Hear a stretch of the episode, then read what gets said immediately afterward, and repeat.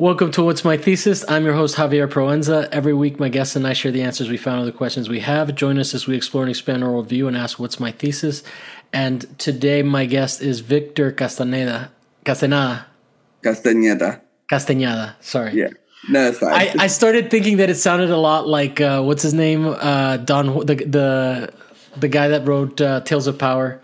The Don Juan guy. I don't know if you know. He's like a he. He became a guru, but he did like a bunch of like. Um, no, I don't. it's it's this guy. All right, so it's this book. It's these series of books, and I was into them because it's all about brujeria, and and it's like posed as very anthropo, you know, like for, like it's like presented kind of research papery. But then my mom told me, and I read a bunch of them, and it's really just about people taking fucking drugs and trying to like handle their trip, essentially, like in this weird way. But is it, what's is that? the Four Winds or the four the guy who wrote the Four Winds or something like that? It might be. It sounds like he wrote Tales of Power. He wrote. uh I've heard of him basically through Deepak Chopra, and, and, and- and, like when I was a, a kid, and and then it was all really interesting stuff. And like I'm into all that like brujeria shit. You know, like it's all weird, and and I'm into it. But um, and it's it's written it, like it's it's riveting like writing. But my mom told me that he ended up uh, becoming a guru, and that gets kind of weird. Yeah. a cult in its own making. Yeah, which is one of the things. But anyway, sorry for mispronouncing your name. But uh, so, uh, are you in LA? No, I'm right now um, in San Diego. I'm doing my MFA at UCSD. Mm-hmm. Um, but originally, I'm from like the LA area. Is that the Rioski? What's the school called? In, in Uh, U- University California of San Diego. oh, okay. I'm I'm confusing it with the USC's program. Yeah. Yeah, yeah, yeah. but you but the, that your program's pretty good. I'm confusing it because that's one of the places that I looked at.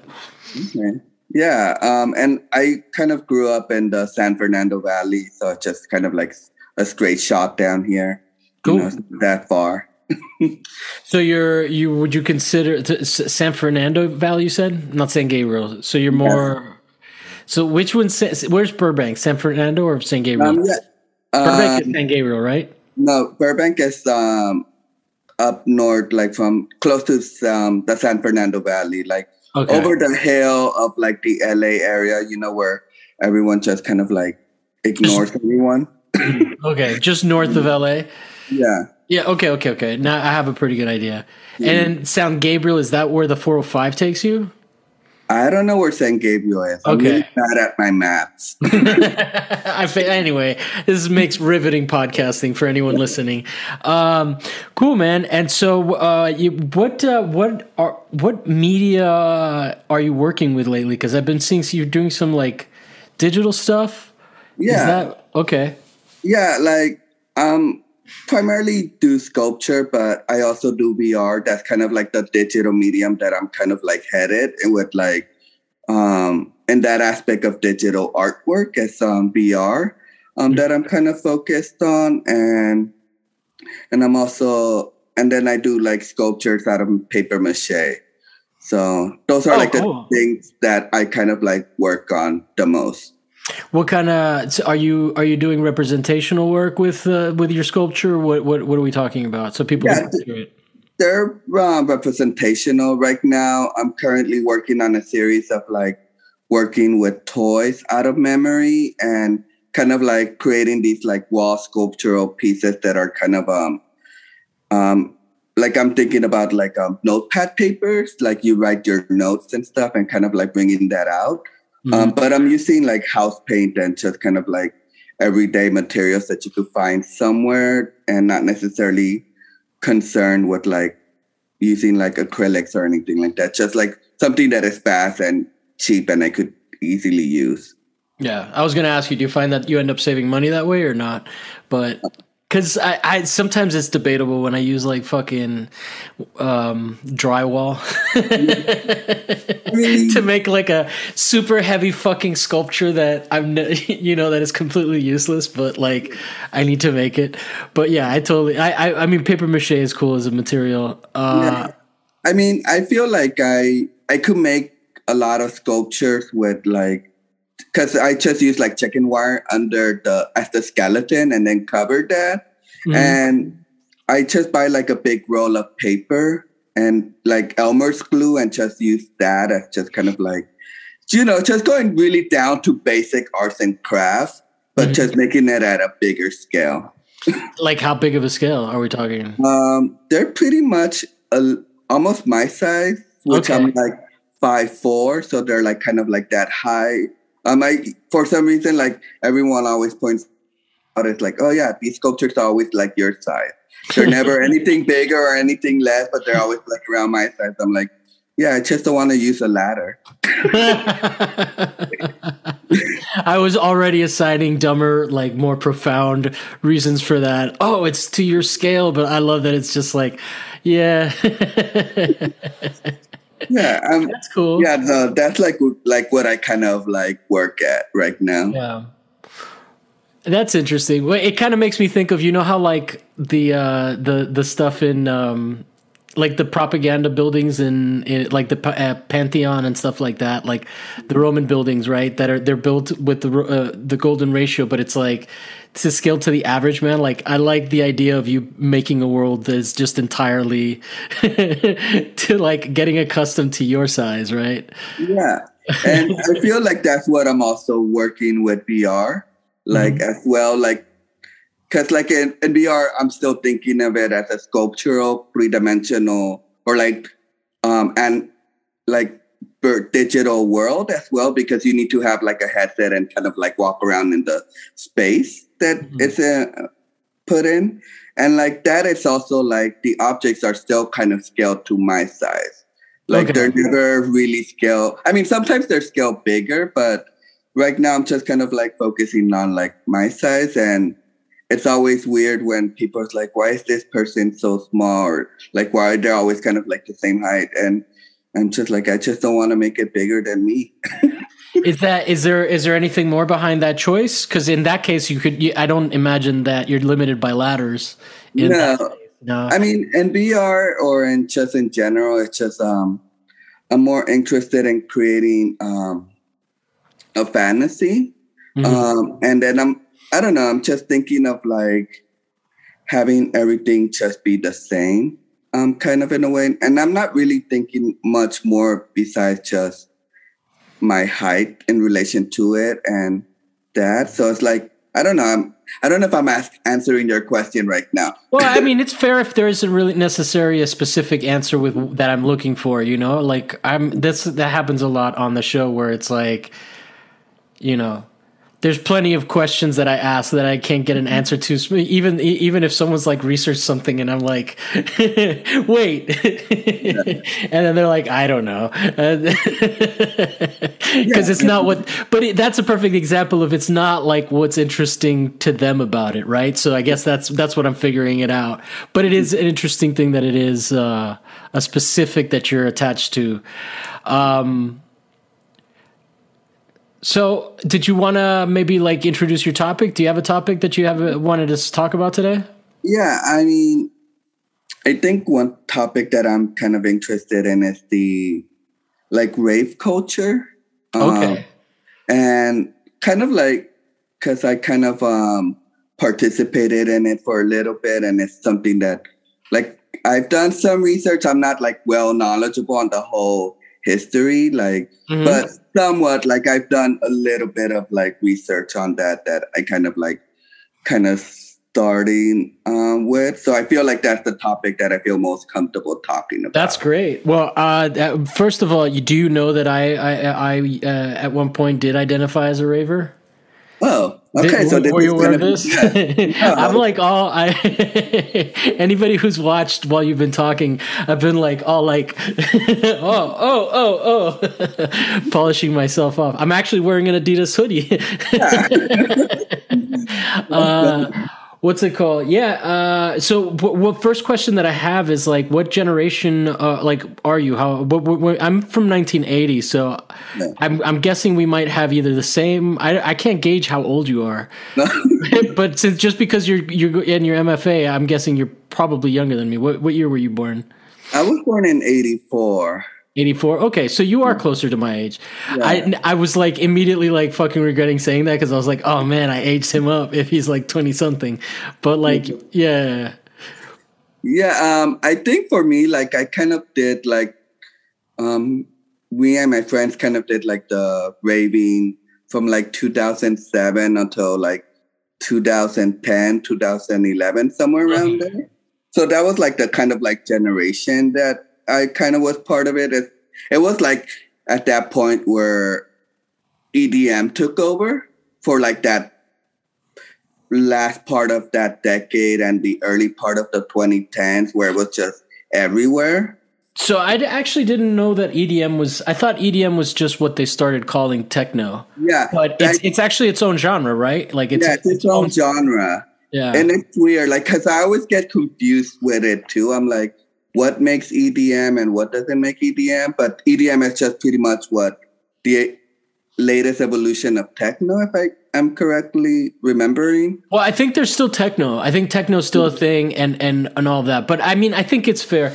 I, I like a lot of stuff. It's it's hard to sort of it's so niche and like like I remember there was there was a time where my friends were getting really really deep. They were spinning uh uh, drum and bass, and they were getting really into it. And I would go and I would listen to to what they were into, and it sounded like drum and bass, and I liked it. But to them, it was like it was like, oh, this is two step. Oh, this is this, and I was like, yeah. I could hear the differences, but like, there's no way that even like a sub, like even something like drum and bass has so many subgenres. So I feel like sometimes you would hear in the '90s there was like kind of a boom because mm-hmm. of the parties and stuff.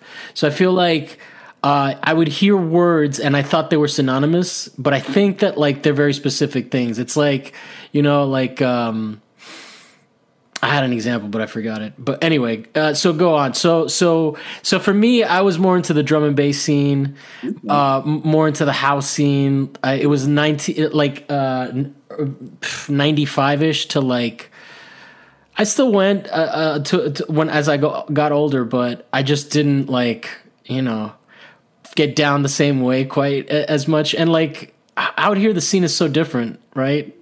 So yeah. I was in Miami. You were out here in in, in San Fernando, right? Yeah, I was in.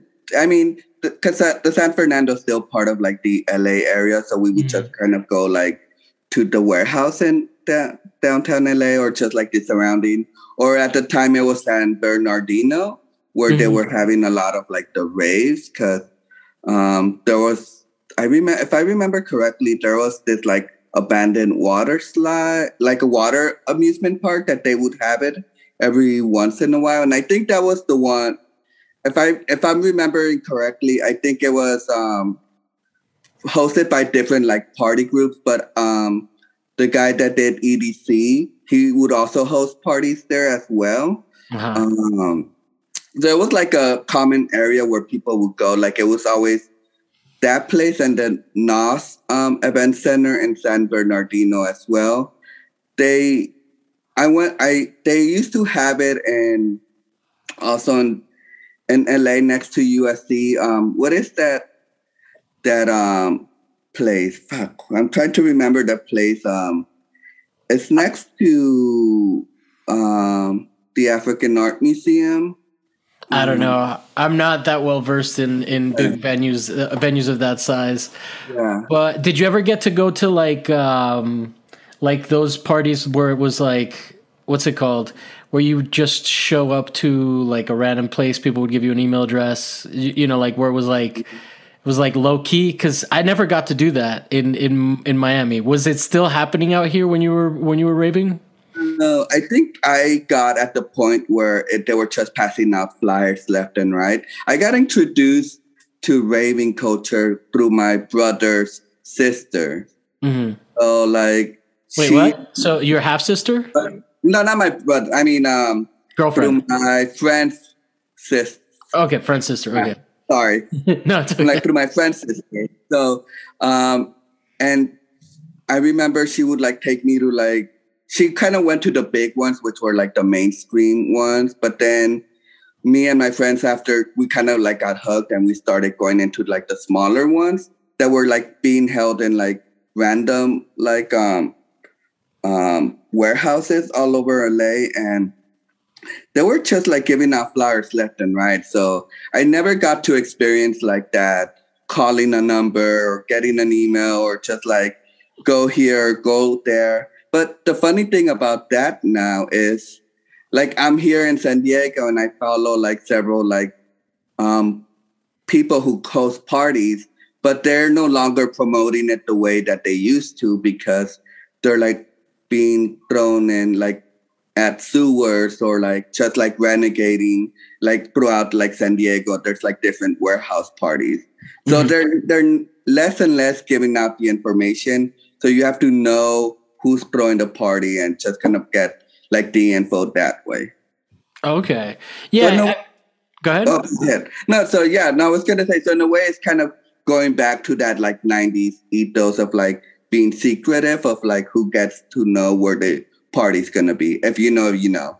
Yeah, yeah. Yeah, that's cool. I mean, I think that there when I've moved out here, I went to a couple parties. There's a space over here, I forget what it's called, but um I saw some some pretty interesting shows. There's definitely some good music out here. For us, the scene was a little bit different uh, because it was in the 90s but it wasn't out here on the west coast. So when you say like you it made me laugh. You said uh, small parties at warehouses. I was like this is still a huge space. It wasn't really until I, I went to like parties in maryland. Like i went to some parties in baltimore and and in that area. Um, and it's funny to me to just think what the fashion must have been differences must have been like because JNCOs man JNCOs up and down right? Like yeah. in the 2000s were you guys still rocking those or were those dead by then? I think JNCOs were dead by then but candy culture was really big. Okay like, so like what does that mean? Like you know like the beats and everything.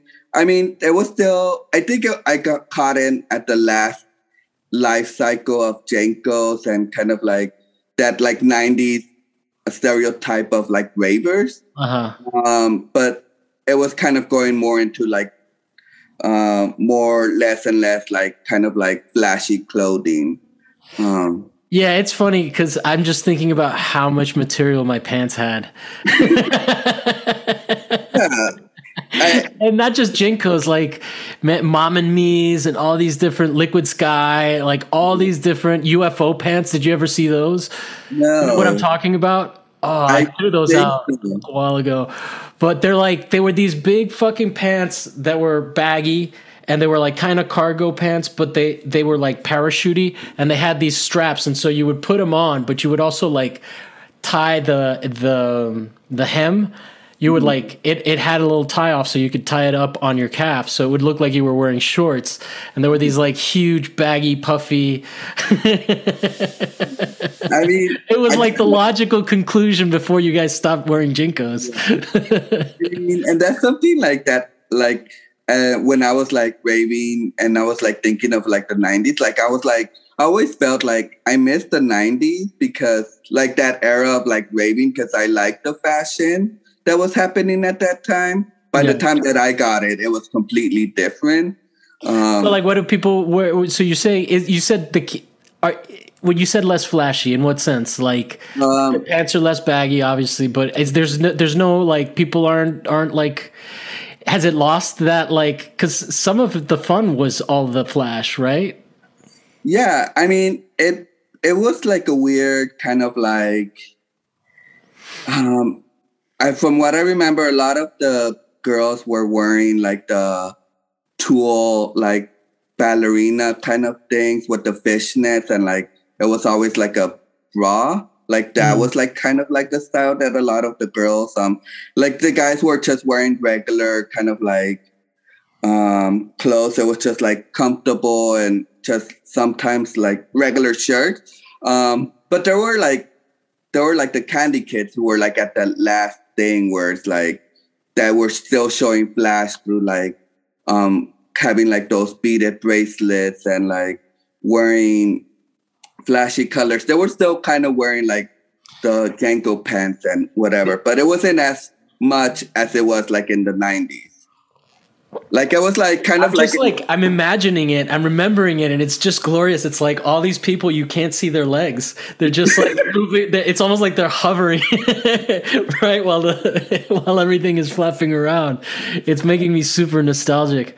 Um, but that's that's that's fun though. Like, uh, so so did you you said you had some notes about history? Did you want to get into into a little bit something a little bit more specific? Well, I mean, yeah, I mean, I feel like I think um, one of the things that is like that often gets left behind within like the influence of um, electronic dance music and rave culture is that um, like the lack of um, acknowledgement that black and queer people kind of created the sound that later became part of like the rave culture like um, kind of thinking about like how the aftermath of disco kind of came like Chicago house and then Detroit house. And that was because all these instruments that were supposed to be like kind of uh, for guitarists, like all these bass, like instruments for like professional um, um, players, like musician players. And so like all these like it was just like put in secondhand stores, so they were cheap. And then they started, they got their hands on it and they just started producing these things. And thinking about like the difference between um, house in Chicago and then Detroit had um, techno.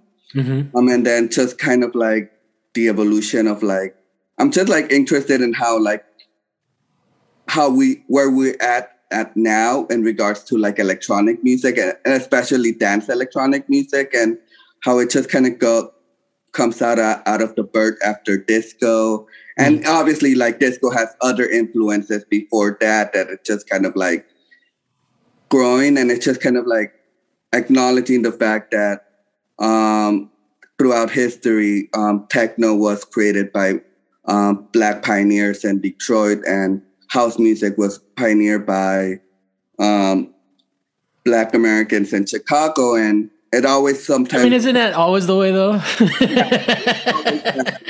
It's like anything that's good comes from like a, a, even our slang. It's so funny, like how, how you just like a word catches on, and then as an old forty year old, you use it, and you're like, and then you find out, like, come to find that it came from some like community and it, by the time it gets to me it's been fucked over by like all the little zoomers that are like oh this is cool let's make it our own you know? Yeah. I mean it, it's interesting to think about dance also like because i think last year during the protests or whatever like um black tiktok kind of like refused to and i still i still think they're still doing it now they're not making dance moves because all these dance moves were created by like black TikTok creators, and then eventually like all these Fortnite people, took them all, yeah, and then like all these like white people started doing it, and then like they get credited for a lot of like the dances when it was like someone else with a smaller thing. Yeah, so, It, but it's just always funny thinking about like the evolution of what cool is as well because it gets so bastardized by like several generations later. Um, because like the what, original, do you have an example that you're thinking of? I mean, that's just an interesting thing you said. Yeah, like I mean, for me, I'm just thinking about like swagger or like um, what was it like? Um, I'm just thinking about like all the slang that kind of came out like swag came mm-hmm. out out of like hip hop and then it just kind of like became this thing that got overused and kind of lost its meaning. Also like the word on fleek. Like yeah. that was like kind of like a I remember to- Method Man hated it from the moment it came out though. yeah. I mean, but it's uh, but it's always like interesting to see like how certain words like as soon as they become popular like uh, it just kind of loses like its semblance of its originality or like it's the thing that yeah. made it um do kids still say cool?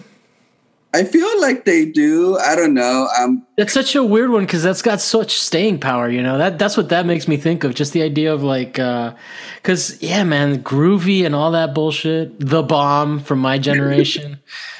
my mom gave me a pet. T- I told you I had a rough day, and like I said, I'm already forgotten about it. But my mom gave me a pep talk earlier today, and she goes, "Come on, Javier, you're the bomb." And I was just like, yeah, it was the cutest thing. yeah, I mean, I also, I mean, because I kind of remember. But that also came from black culture. It has to have come. No, no white guys come is coming up with a metaphor that effective.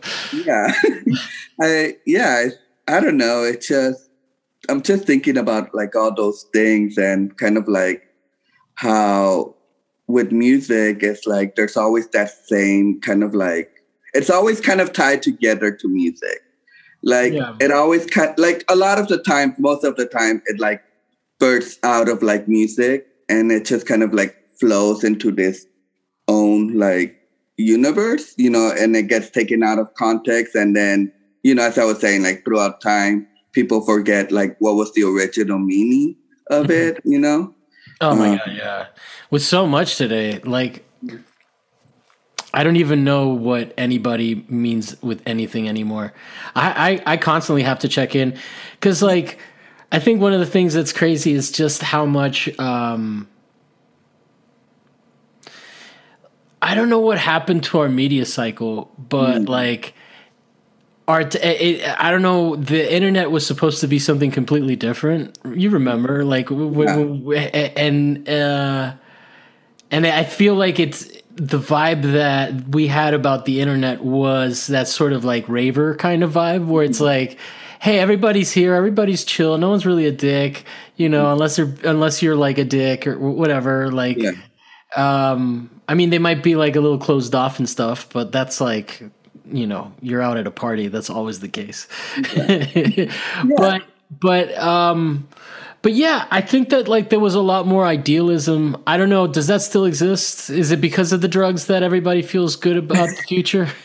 um, no, it's funny uh, because like I like in regards to like being here doing my MFA, I've been reading rereading like and TAing classes that deal with like electronic. I've been like rereading like the Cyberpunk Manifesto, and that has sort of like the same like ideology that like early 90s waves kind of have like the blur and all of that mm-hmm. um and it was like this kind of utopic kind of um way of looking at the internet and and i just feel like with social media um after like youtube myspace and like facebook came along they it just became like oh we could monetize this it, it ultimately comes down to capitalism It's like, and there's like, how can I monetize this kind of like subculture, which always ends up happening? Um, what is it like? Every subculture gets um, consumed by capitalism. Yeah. Um, and well, the rave culture has been a, a, I think it's almost like raving is passe. It's it, it kind of it, it, which gives it its sort of coolness again, right? Like yeah. yeah, because there did come a moment where it was kind of reaching peak. And as a kid, there definitely felt some validation, you know, to hear like drum and bass and ads and stuff. Now I'm like a little bit less cool about like ads. But um there was a weird moment where like I, what you were saying was making me think of like it was before the millennium there was like a deadline coming of like when the future or a number that of a, a date that was like different in a very profound way, right? It mm-hmm. wasn't just like a, a, a well, it wasn't just a century; it was a millennium, right? Mm-hmm. And something about that, you know, but that's so crazy. Even there, like, not to get meta on on a on an interesting idea of like of the fact of why why we were so hopeful about the internet, but it's like. you know, even then, that's such a fabricated thing. Like, I always find it funny. I don't know, you probably run into this a lot, but the before Common Era and, mm-hmm. uh, uh, you know, and after Common Era or whatever the fuck it, it, it is, to me, that cracks me up because we're still counting down. Like, it's not only, we're, we're counting the day still to and from the birth of Christ, right? All we've done is changed like the the way we describe it, but it's still like ba- that's the basis for it. But anyway, it's hilarious to me. But the whole the whole point of like it's been 2000 years since Jesus was born was a big deal even though we didn't say it like that, but that's essentially what it was. And maybe that speaks to why it didn't end up being uh, a utopia, you know, because we. Yeah. I don't know. It's just like I just feel like with this utopia, like you know how it's like every there's really no utopias because um, it's hard to achieve. Um, and I'm also thinking about like, like I'm also thinking like what you were saying is like this optimism of the future, and like reading like Mark Fisher and kind of like thinking about like that idea of like his idea of like hauntology is like that we can no longer think about the future um, because it's kind of um, like if I I'm like trying to remember exactly how he worded and kind of like paraphrase it correctly, but it's just kind of thinking about because things have gotten so fucked up with um society and we kind of got let down by the evolution of technology that it's easier to imagine a future without uh like we it's easier to not imagine a, the future that we thought it was going to be. Um so now that's why we're kind of also nostalgic for things as well. Um so like and that's what i see like a lot right now it's like everyone's kind of like nostalgic for the past like the like like kind of like um the rebirth of the early 2000s and kind of like certain aesthetics of that kind of like coming back to yeah, um, yeah. being Y2K, popular.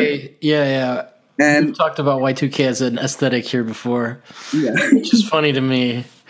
yeah. But yeah i don't know. It's just I, I think for me like the idea of the future like i don't like i don't agree with that that we can no longer think about the future. I just think that the future has shifted from the original perception that we have and we have to adapt to a new way to kind the new way that everything is at the moment with climate change politically and all of that and just kind of think about it how do we go from here and think about the future and not kind of like negate what has happened Yeah, I think it's interesting what, you, what the idea of hope. I wonder how much of it has to do with just the impending notion that like uh, we're gonna just destroy the planet in our lifetimes, and that because that's just been like a, ticking clock in my entire life. I remember acting in in Earth Day plays where I was like somebody that I, I played some Brazilian guy that was an activist that stopped. Uh, deforestation in the Amazon in in a in a school play and stuff like that. And it's so like I mean, man, that shit is so it's like it's an existential thing and right now i mean i'm still struggling i think people are still struggling with covid people are still losing their shit i'm losing my shit you know like uh it's I have to remind myself to fucking socialize because it's like it's so easy to just. I'm glad that I'm not the only one. Like I literally just before I talked to you, I reached out with people. I'm like, well, I'm stressed out about work. There's really nothing more than I can do that I can do about it other than just keep working, you know, and and hopefully my work will improve.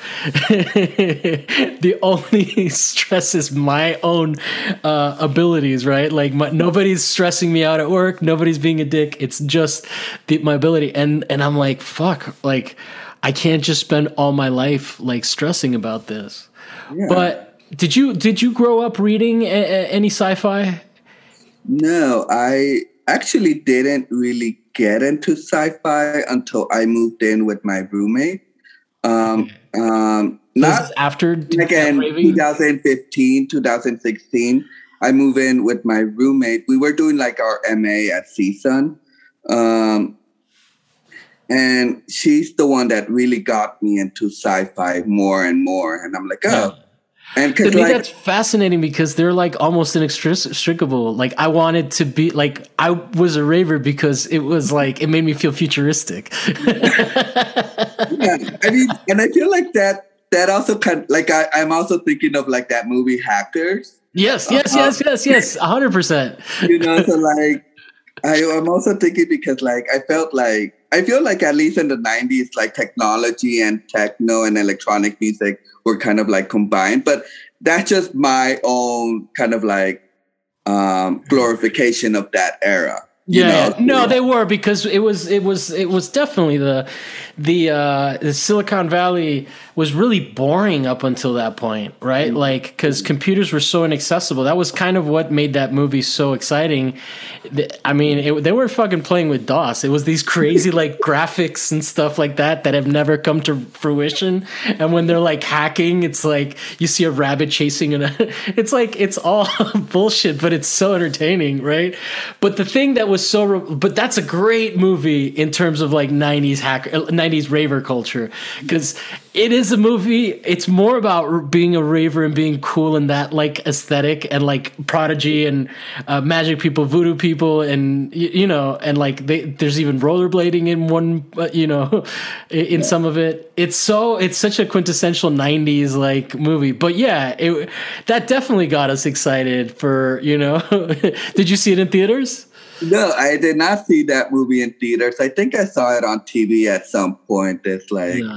Um, I think it was like on IFC um, when, like, I remember getting cable for the first time in like the late, late 90s and finding IFC and like when they used to show really good independent movies, mm-hmm. like that were just kind of man made. And that's where I saw it. And I'm like, oh. And then at the same time that I saw that, I saw like Party Monster. And I'm like, I need to go dancing. Where, where are these parties happening? Because I need to experience this once I get older and could actually do it on my own without like taking a sibling or something like that. Yeah. You so know? so party uh, uh, party monster. That's the one with uh, that's the one of the uh, guys on Special K. That right? Yeah. Um, with okay. Michael Alig. Um, and then I think Macaulay Culkin's in that or no? Yeah, Macaulay Culkin's yeah. in it, and it's like all about like the '90s club kids in the late '80s. I remember. Then, like, I remember that happening. I remember that that being a news story. I remember the the thing that happened. So basically, these guys, for people that don't know, it's not a it's a it's a true crime story, so it's not a spoiler for the movie. But basically, uh, these guys they they were fucking partying, and I don't know if they killed the guy or the guy just died. Uh, but they just kept. The what's that? They killed the guy. They killed the guy over what? Do you do you know? Um, the way that I remember from like the movie is um the I forgot Michael Alig that it was played by Mac, uh, Macaulay Culkin. Um, they owed him money, and like he's trying to like get them to pay for money because obviously the the drug dealer Angel he has um he has to pay like who he got the drugs from, you know. Yeah. So it's like so somehow there's like an altercation, and then I forgot how they kill him exactly, but like, but the the main point about it is, that that I find interesting and that I remember from it, I don't want necessarily want to tell too much of the movie version of it, but is the, the that like they basically just kept him in a fucking bathtub and kept doing K for like mm-hmm. A while, and I, I, I don't know if you, uh, what uh, how comfortable you are talking about your past experiences with drugs, but I've done K. And I could totally see how that would happen. I mean, I haven't done K. I, I think like I was more into like um, ecstasy or Molly, like yeah, yeah. Instead of um, like kind of um like the more low stakes ones. Um, I don't know. I just wanted to dance more, so I wanted like call- more you called uh, Special K more low stakes? You well, not more low stakes, but I, I always feel like it's. I didn't like know you were hard, bro. That's crazy. I feel like it's more like uh like it's a psychedelic. It's a weird thing. It's a dissociative, but it kind of treats you like it, it, You trip on it in this weird way. Uh, that that's funny, but yeah, when I thought you when when you said 24 hour party people, I thought you were talking about the movie the uh, oh sorry, when you said uh, t- uh, Party Monster, I thought you were talking about 24 hour party people. Have you seen that? No, I haven't. Okay, that's that's a good movie. It's about the origins of the rave scene. I highly Okay. recommend it. It's uh, it's about the Blue Mondays and and uh, I forget like who else. Some other bands. Oh no, sorry, the Happy Mondays, and then I think they become New Order after that. But but so basically, it's the story of this guy and how like uh he was it's Steve Coogan. I don't know if you know who he is. He's a really funny actor uh from England. He's in this movie called The Trip. But anyway, he's in it and he plays like the manager for these bands. And somehow in the story like and he's it's kind of one of those like uh, Ferris Bueller's Day Off narrative uh, devices where he's he's acting in it, but then he'll stop stop and explain the history of it of what's happening, and basically how the rave scene was born. It's fucking great. It's really really fun movie. I, I have it here. Uh, uh, that it's one of the ones that I that that someone got for me because they knew how much I like raves. but yeah, it's it's funny. It's funny how these things like kind of live in your memory. Did you ever watch uh, Go? I think it was called. Yeah, is that the is that the one where they're driving around San Yeah. Francisco? Yeah. They drive around No. a whole bunch of cities. It's like, yeah, that that movie. Anyway, all those like movies, they give my brain a, like thinking about them just now. Make give my brain like this serotonin release that kind of is like it's like uh I don't know if you like love playing a sport and then you come home and watch it and it gives you that like warm fuzzies. Like because I don't know when I was I was going to parties when I was too young to like I I actually got turned away from one and they had to drive me all the way back to my house because they were like fuck. Uh, it was Roni Size uh, Reprazent was playing and I fucking missed that show. Um it was on South Beach but for us it was more of the club scene since like Miami was huge with clubs and I've mentioned this before we also had like I think that the outdoor raves there's something about them when you were talking about the abandoned swimming pool that that sounds like it was probably pretty special cuz like there's something about I don't know like it it has a different vibe. I, we did. It, there was this place, this party called Leprechaun Liberation, which was at a go kart racing track that also had an arcade. It was the first place. It was that was that was at that party was the first time I heard uh, "Woo Ha" by Busta Rhymes, and bro, everybody already knew that song. Like I was just late to the game, and they were uh, like everyone was freaking out. And I was like, "What the fuck is this? This is amazing." Yeah. It's, it's always interesting thinking about like the songs that you discover while tripping on some sort of drugs and like yeah, yeah. you're like, it, it just like elevates that experience as well. You know, and especially like I feel like dancing also kind of gets you in that state of trance. Mm-hmm. Like, you know, like um, you're dancing for hours, you're just kind of like focused on the movement and you kind of just forget about everything except for you and how you want to move with the sound that is coming out. And So- I always find that beautiful. Yeah, no, that's uh, that is. I, you're you're reminding me why I used to do it, because I just haven't been. It's like I've never been a club party dancer. You know, where you go out and you're like, hey, let's grind up against each other.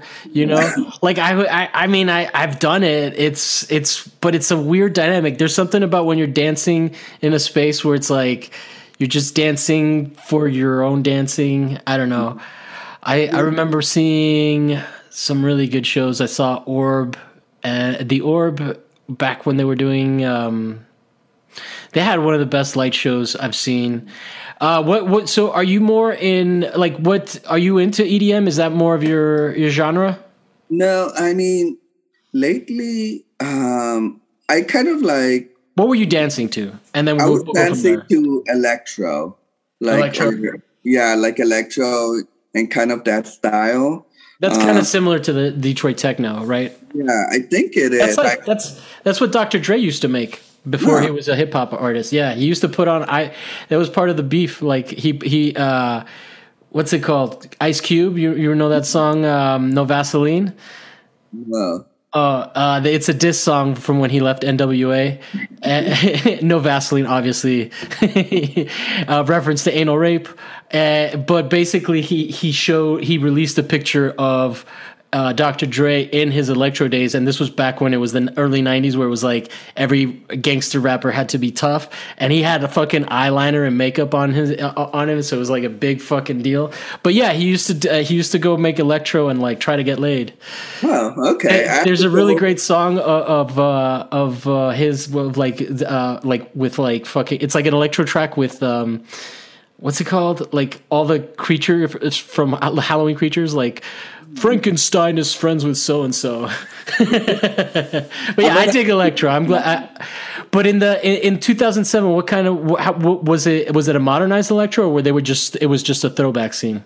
I, it was more modernized. I mean, it was like I'm just trying to remember. Like all of them just eventually ended up becoming like the like EDM kind of like people at some mm-hmm. point. Um, like I'm trying to remember who it was. Like we would listen to like Mustard Pimp, um, Chewy Chocolate chips, um, like some weird thing. Keep like, naming them; these are so good. DJ like, Dieselboy. I forgot the best part of rave mute culture is the fucking names. that rave that I was telling you about, it was a, a, a, we, there were also batting cages. I remember dancing in a batting cage, but it was called Leprechaun Liberation. Oh, I'm guessing it was in March. yeah, like yeah, I can't remember exactly like where they're at now. I mean, I mean, I think like the one of the big ones I think is um damn, I forgot their name. Um but Mr. Wasso or Mr. Yeah, Oizo. Yeah, like he um he was like one of like that I would like that I would listen to a lot at the same time. Didn't you have the the phone video where it's like a Muppet listening to a phone? Yeah. Ba, ba, ba, yeah, yeah, yeah. Okay, yeah, I remember Mr. Oizo. That that's that's a little bit of overlap. Yeah. He was big in Europe, I think. But I think that's where I saw the video. Or no, maybe it was in DC.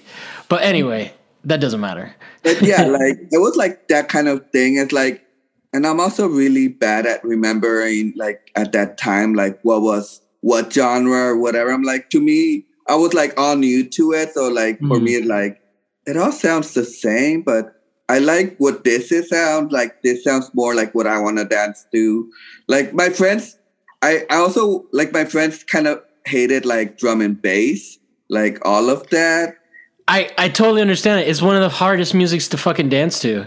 Yeah. It's like, but what you do is you just you don't dance to it like you don't dance to it the one two three four. You dance to the, uh, you know one two three four five six. Like you you you fucking slow it down. You don't have to dance that. Fa- you don't have to dance like this. But it's hilarious to watch people fucking have seizures trying to dance to drum and bass. That was part of what that that may have been part of the snootiness of the scene. You know where it's like like you know but yeah i could i could groove it. It's like you know that's the rhythm that you go and then you dance to that instead of going like yeah and i think what i met one dancer like when the early days is like oh just close your eyes and listen to the beat. That's how you dance to. And i think that was like the best advice i ever got with dancing. Is like oh, I'm just gonna close my eyes and feel where like the drum or like the thing that I want to focus and dance to, you know, like it, if I want to dance to like the bass line or like the guitar or like you know like like certain sounds. Uh, that's what I kind of like learned to dance to in a weird way. Mm-hmm. Um, uh, but I feel like I'm going off on a tangent right there. No, that's all right. So, yeah. um, what did you ever travel to any other scenes? Did you or did you stay mostly local in this area? I stayed mostly local because it was um like you know in the 2008 so like the recession and all of that so it's like mm. we really didn't go oh i forgot that yeah i keep forgetting that 2007 has, has its own like fucking baggage yeah so like we never really went elsewhere and just like besides like the LA area. Um, that's um, cool. That's a, I, I was just asking to make conversation because it, yeah. it, I always find it interesting the different scenes.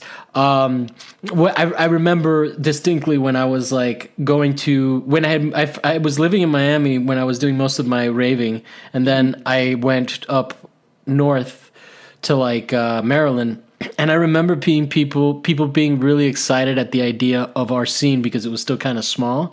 Yeah. And I went to their scene and I was like uh, in the DC area. I mentioned it already that that the Baltimore area and all those parties that I went to up there were fucking huge and almost like difficult. Not that I was like the most social person back when I was partying. That's one of the other things that I kind of liked about it. Is like you could go somewhere, it was really fucking loud, and you weren't necessarily expected to talk to everybody. You could just kind of wander and people watch and then dance, and you know.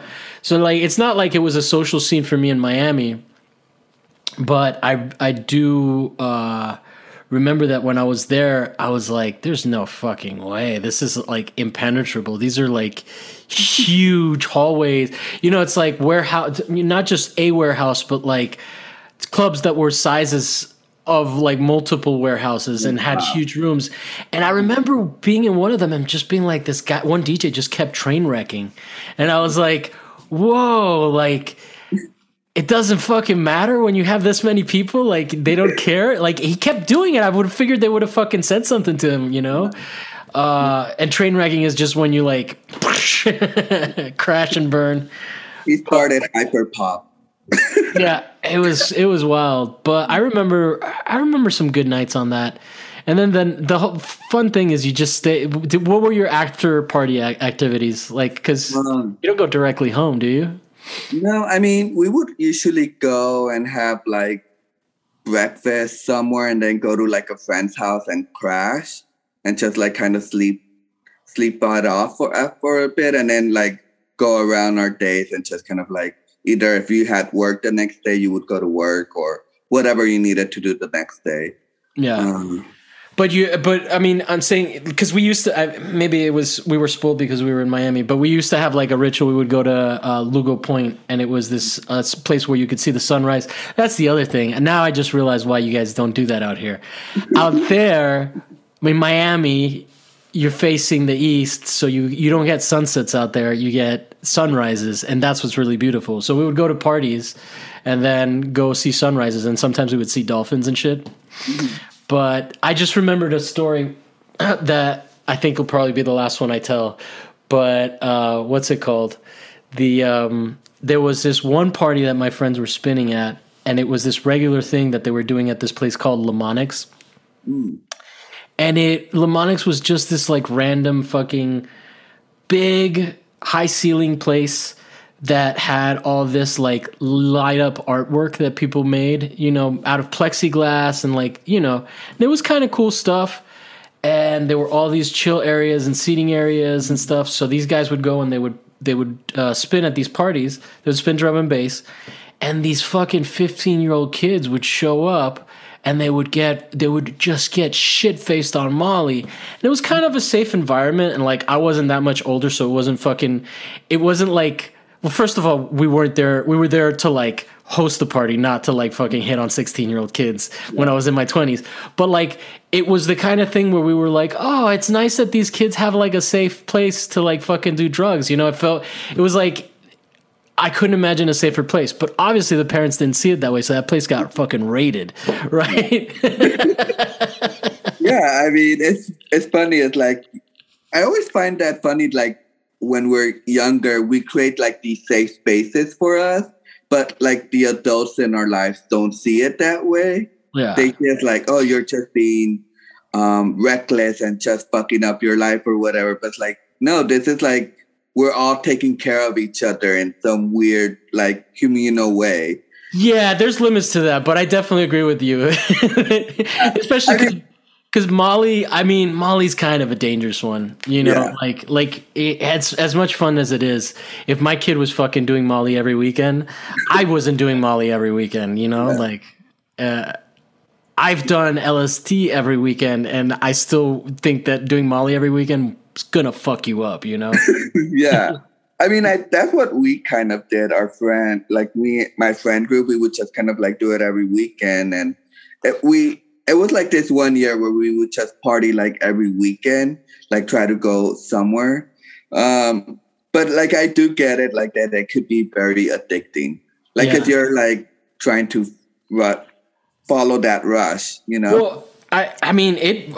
I didn't do it a lot just because it would. I'm I'm I don't have like the most uh, sunny disposition all the time, just chemically, and so when I would do it, I would get fucking brutally depressed, Oh, like afterwards. But yeah, definitely, there's people that that have been fucked up by that shit pretty bad because I think it makes holes in your brain, or is that, is that maybe that's an old uh, raver myth? yeah, yeah. I remember hearing that myth too, where it's like, oh yeah, if you do a lot of Molly or ecstasy, you're gonna get holes in your brain. Let's not spread misinformation. I want to make sure. No, but I mean, it was just like a funny thing that I'm like, We'll we'll leave it. We don't have to research it just to make sure. Because, but it is hilarious that you've heard that as well. Yeah. But yeah, I mean, definitely, I've known people that that had pro- emotional like problem feeling things after doing too much Molly. Yeah. So you know, and I've also talked on the show how like it's not necessarily a good thing to eat mushrooms. I, I said LSD; it was actually mushrooms. Uh, every weekend either. but but I can totally understand like I don't know I, I also had an awareness of like there uh, while I was there that there's no fucking way that Lamonix is going to be allowed to operate because it's like there's no fucking way anything like this is going to last. Yeah. But I think the people actually that ran the place got in serious fucking trouble because they knew oh, like were fucked up, you know. Yeah. And so I don't know. Yeah, I mean it's Hippies funny. Living the dream. yeah, I mean it's always weird because I always, I feel like that's what's happening now. Like the psychedelics with like mushroom is so big and like younger kids. Like I don't there's not a TikTok that I don't see or like a reference to mushrooms or like to shrooms. And I'm like, it will open your third eye or whatever. I'm like, no, you need therapy. I yeah. mean, you know, but it's just like a weird thing, like how cyclical like drug culture is as well. You know? Yeah. Well, it's funny you say that. My mom says that when they were when she was a kid, uh, alcohol was not cool for the kids. You know, because that was like the the square parents things, and like pot and and psychedelics were the thing that were like. So if you like, but I don't know how right that is because alcoholism is just fucking perpetual. You know, that's a, there's a fucking no force as strong as that. well, cool, man. I, anything that you wanted that I didn't ask you about? Anything? Any fine, uh, final points on uh, on the ideas that of, uh, of raving? Anything that you want people to think about? Well, no, I mean, not really. I feel like we covered like a lot of the points and just kind of thinking about like the history or just in general. I don't think I missed anything that I wanted. Cool. Uh, is there anything that you can promote? Uh, your uh, Instagram is uh, TWO88AM. Yeah, it's, um, let me pull it out because yeah. I remember I it was... Um, it's um, like the number 288 underscore underscore AM. Okay. Um, that's, um, that's my, uh, uh, my Instagram name. I mean, I don't have anything really to um, promote besides that. So yeah, just your academics.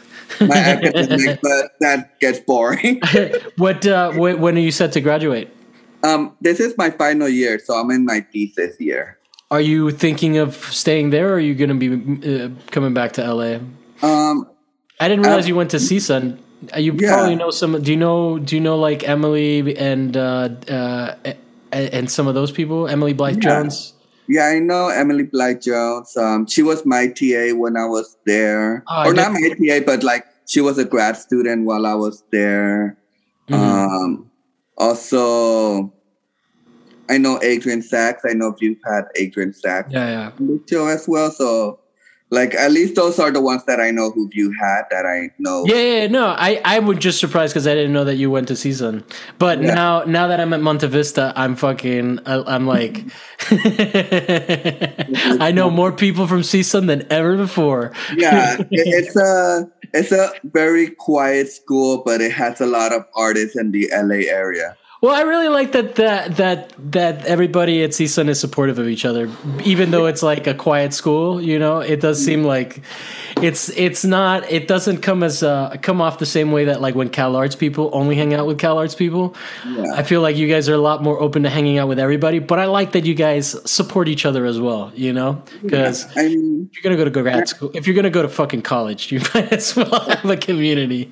That that's what like our uh, like a lot of our professors in that program told us it's like um, to be an artist is like to kind of like work as a group with your friends that you kind of like went to grad school and kind of like that and support each other that way because the art world is very cutthroat and lonely. And it's good to just like be supportive of each other. And that I, I mean that's the only way that I keep my fucking sanity. I live off of the support of I, even though I have this podcast, there's mm-hmm. like I wouldn't show if it wasn't for my friends and and all of that. So I totally I'm I'm on board with that. Like yeah, what's it called? I mean, the other alternative is to just fucking help launder money, right? Like be an art gallery director. no, or just be fucking. Oh my god, can you imagine being? uh Oh, two two uh, Hunter Biden is who I was going to reference, but uh, two people that fucking crack me up. It, two things that crack me up is that uh, Joe Biden tried to fucking ban the the raves in the nineties. Oh, I think he did actually, and yeah. I, th- that was like a huge thing. So not just Lamonics. I think I was aware that like anywhere there's that much fucking trucks, there's yeah. gonna be some rating. But yeah. All right, we are at what's my thesis. I am at Javier Proenza on Instagram and all that other shit. Uh, and uh, uh, yeah, thank you for listening to the show. And uh, if you want to rate us and review us, that would be very nice. We're also on YouTube, and we have a Patreon. If you want to help support the show, um, that would be really nice. Thank you so much. Uh, we're at uh, what's my thesis, or we're what's my thesis. Dot patreon.com. I haven't plugged that in so long because people have been broke. and I felt bad asking. All right. Thank you so much, Victor. It was nice meeting you. And uh, we'll see you guys next week.